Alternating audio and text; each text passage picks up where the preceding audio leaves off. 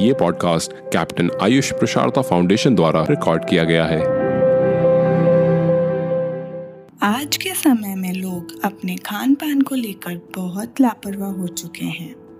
खान पान में लापरवाही बरतने से उनके शरीर को ज़रूरी पोषक तत्व नहीं मिल पाते, जिसका सीधा असर उनकी सेहत पर नज़र आता है। हेल्थ और खान पान को लेकर जागरूक करने के उद्देश्य से भारत सरकार की ओर से हर साल 1 सितंबर से लेकर 7 सितंबर के बीच राष्ट्रीय पोषण सप्ताह मनाया जाता है। हर साल इसके लिए थीम निर्धारित की जाती है। नेशनल न्यूट्रिशन वीक शुरू हो चुका है। इस मौके पर यहाँ जानिए इस दिन का इतिहास, महत्व और इस साल की थीम। नमस्कार, स्वागत है आप सभी का आयुष्वानी कैफ में।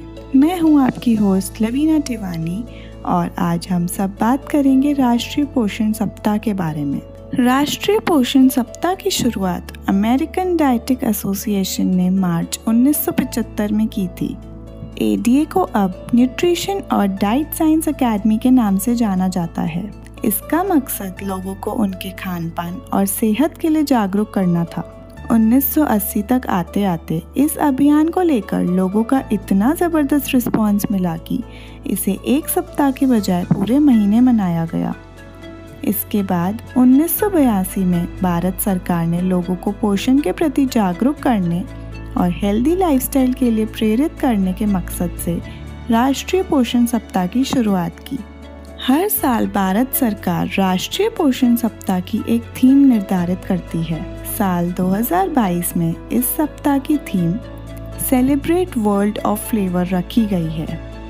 इसके ज़रिए लोगों को पोषक तत्वों से भरपूर नई नई चीज़ों को आजमाने के लिए प्रेरित किया गया है। आप दुनिया भर में मौजूद नए फल, नई सब्जियों के अलावा उन सारी चीज़ों को आजमाएँ, जिससे आपके शरीर को न्यूट्रिशन मिल सके। इससे आपको स्वाद को लेकर बोरियत भी नहीं होगी और शरीर को पोषण भी मिलेगा। कहा जाता है कि स्वास्थ्य ही सबसे बड़ा धन है।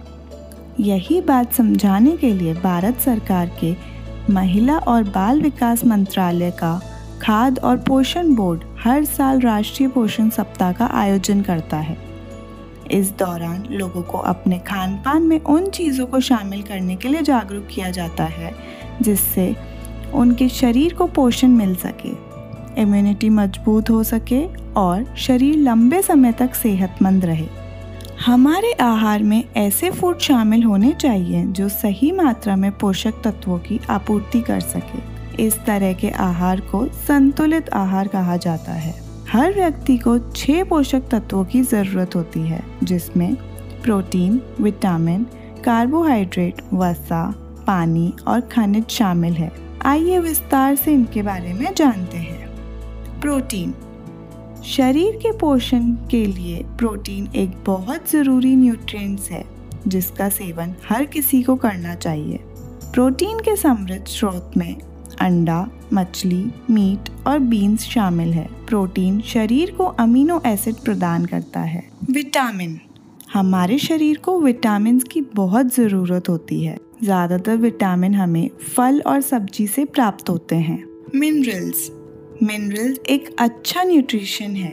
इसके स्रोत में फल, सब्ज़ी, डेयरी उत्पाद, मांस और मछली शामिल है। कार्बोहाइड्रेट, आलू, साबुदाना, चावल, साबुत अनाज, पास्ता, रोटी, मक्का आदि में पर्याप्त मात्रा में कार्बोहाइड्रेट पाया जाता है। इसे खाने से शरीर को ऊर्जा मिलती है तथा ये पाचन में भी महत्वपूर्ण भूमिका अदा करता है। वसा, इसके आवश्यक स्रोत में डेयरी प्रोडक्ट मांस, बीज और नट तथा वनस्पति तेल जैसे खाद्य पदार्थ शामिल है। पानी पानी को भी हम न्यूट्रिशन में शामिल करते हैं। शरीर को लगभग 60 प्रतिशत हिस्सा पानी से बना है। इसलिए कभी अपने शरीर में पानी की कमी न होने दें। सभी जानकारी जानने के बाद हम सभी को अपनी सेहत का ध्यान रखते हुए सही मात्रा में पोषण लेना चाहिए और इन सभी बातों को ध्यान में भी रखना चाहिए। धन्यवाद। बने रहिए हमारे साथ। मैं लवीना टेवानी, जल्द ही आप सभी से मिलूँगी एक नए पॉडकास्ट के साथ।